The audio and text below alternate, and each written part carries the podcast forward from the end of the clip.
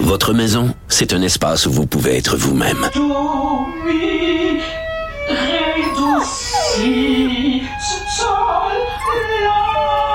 Elle mérite d'être bien protégée et vous méritez d'être bien accompagné. Trouvez la protection la mieux adaptée à votre maison avec Desjardins Assurance et obtenez une soumission en quelques clics sur desjardins.com.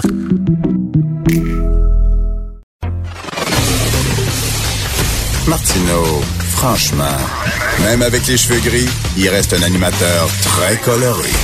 De 10 à 11. Politiquement incorrect. Cube Radio.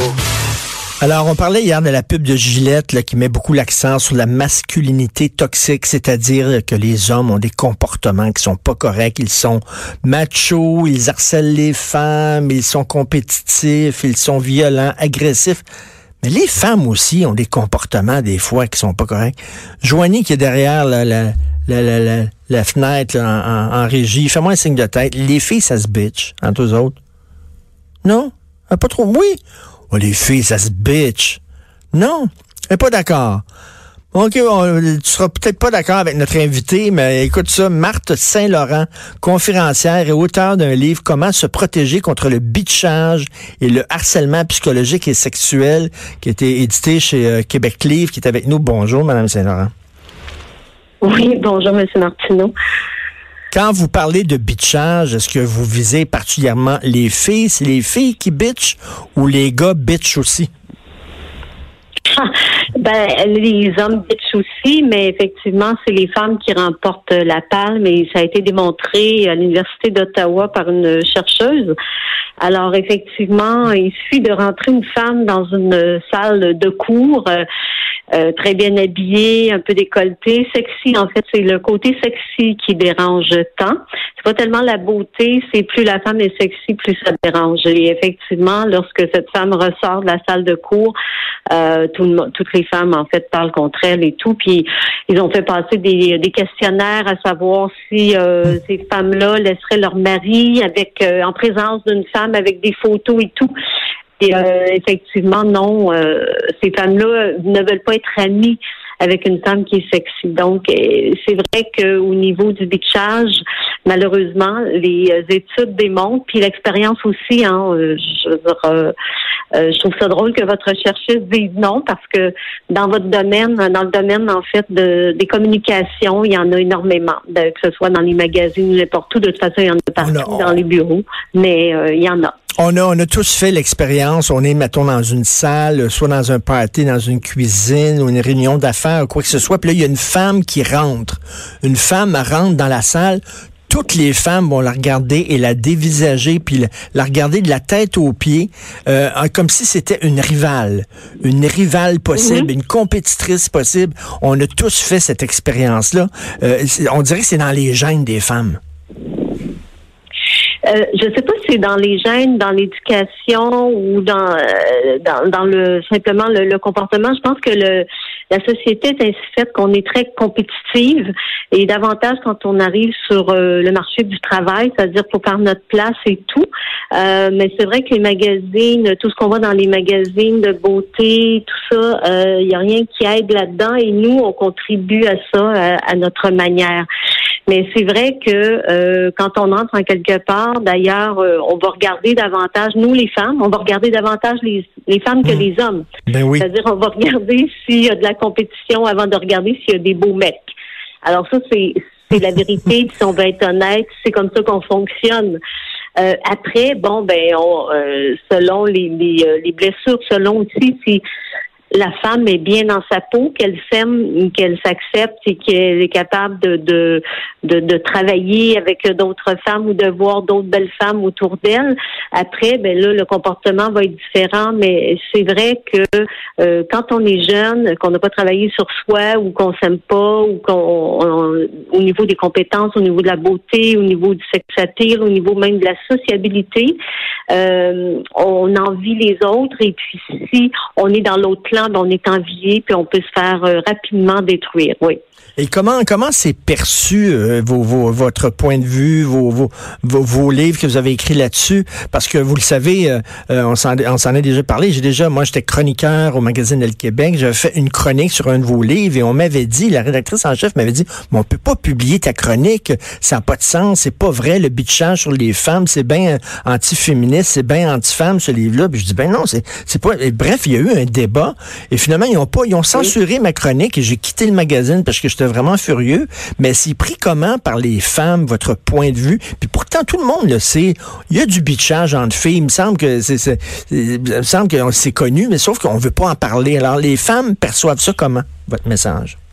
Mais je me souviens, je me souviens très bien de, de en fait, de, la sortie de mon premier livre sur le sujet que vous en aviez parlé. Et je me souviens, mais on s'était même parlé à ce sujet-là.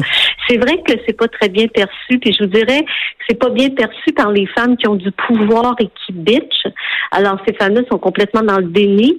Par contre, mes livres se vendent très bien parce que c'est les femmes qui ont subi ça qui, qui, les, qui achètent mes livres. Donc, je dirais que c'est bien perçu pour celles qui ont vécu ça, mais tant qu'on l'a pas vécu, on est dans le déni. Et il y a plusieurs femmes qui m'avaient dit à un moment donné, euh, non, moi je crois pas à ça, ça existe pas. Moi en tout cas, j'ai jamais vécu. Puis on a aussi cette beauté-là, l'être humain, que si nous on l'a pas vécu, on l'a pas touché, ça ne peut pas arriver, mais ça n'existe pas. Donc on, est dans le déni. Alors il y a, des femmes qui sont venues me voir par après puis m'ont dit, écoute. Marthe, euh, allée m'acheter ton livre parce que je l'ai vécu.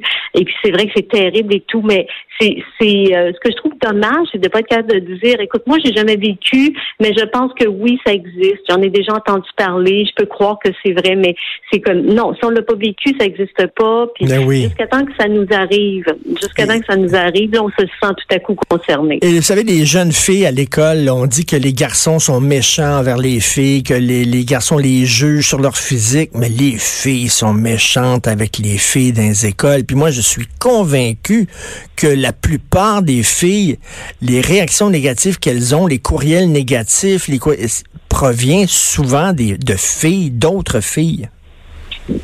Euh, en fait, oui, j'avais écrit un livre sur euh, j'ai écrit un livre sur la cyber-intimidation et pour ça, j'avais interviewé euh, le directeur du département du crime technologique de, de des policiers de Montréal. Et effectivement, il m'avait confirmé, là, après on peut dire que c'est un homme, mais bon, il m'avait quand même confirmé avec des pourcentages à l'appui que effectivement, en fait, les les messages que les jeunes filles recevaient de leur père, donc de d'autres jeunes filles, étaient beaucoup plus virulents que euh, les garçons entre eux. Alors les garçons entre eux, c'était beaucoup sur euh, euh, en fait la sexualité, donc ils traitaient leurs copains de, de fif et tout, aussi de racisme, mais les jeunes mmh. filles, c'était beaucoup plus virulent, ils se mettaient en mmh. gang et tant que tant qu'elle n'avait pas comme la peau de l'autre, c'est-à-dire la dépression, puis aussi on s'était parlé pour les cas de suicide dans les écoles. Donc, euh, alors ce, directeur-là me disait qu'effectivement les messages qui provenaient des jeunes filles étaient beaucoup plus virulents et que ça, ne lâchait pas. Il disait, les garçons se tannent puis ils prennent une autre cible, ils font autre chose, mais les jeunes filles, c'est c'est comme dans la permanence. Et moi, je me souviens, euh, quand je fais des chroniques à Denis Lévesque, j'avais reçu un mail euh, d'une, ben, je sais que c'est une femme, mais une fois un homme, mais ça m'attaquait dans, dans, dans ce qu'il y avait de plus personnel. Et même si c'était signé un homme, je savais que ah c'était une femme. Que c'était une femme. Et vous? oui, parce que c'est oui. Oui, vous donnez des conférences. Est-ce que vous tentez de, de dire aux femmes de, de, de se sortir de ce mauvais pli-là, puis de peut-être parce que oui, il y a des filles qui sont bitchées, mais il y a des bitcheuses aussi. Est-ce que vous donnez des conférences en disant aux femmes, ben faites attention, puis tombez pas dans ce pattern-là? là?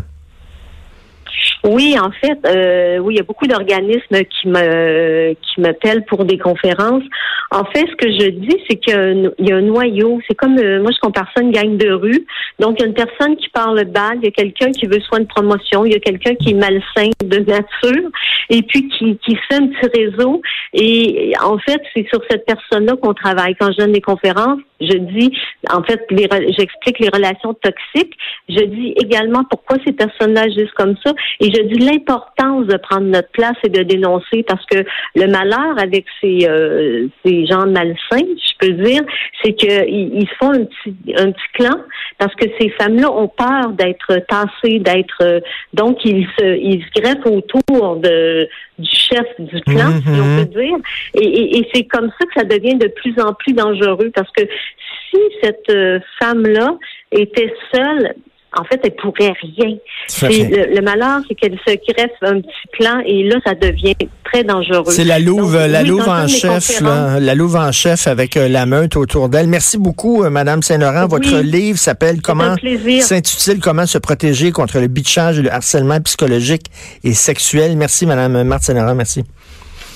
Euh, il y avait un petit délai parce que Mme Saint-Laurent est en Angleterre, est à Londres, Hugo, je pense, est chanceuse.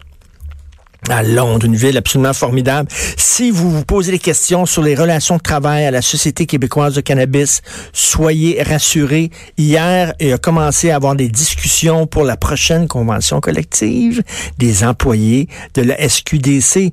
Je vous rappelle qu'un gars ici qui travaille avec nous, Max, est allé à la SQDC. Il y avait à peu près 20 grammes à vendre. Toutes les étagères étaient vides. Il y avait, il y avait rien. Il était 14 employés. Il les a comptés.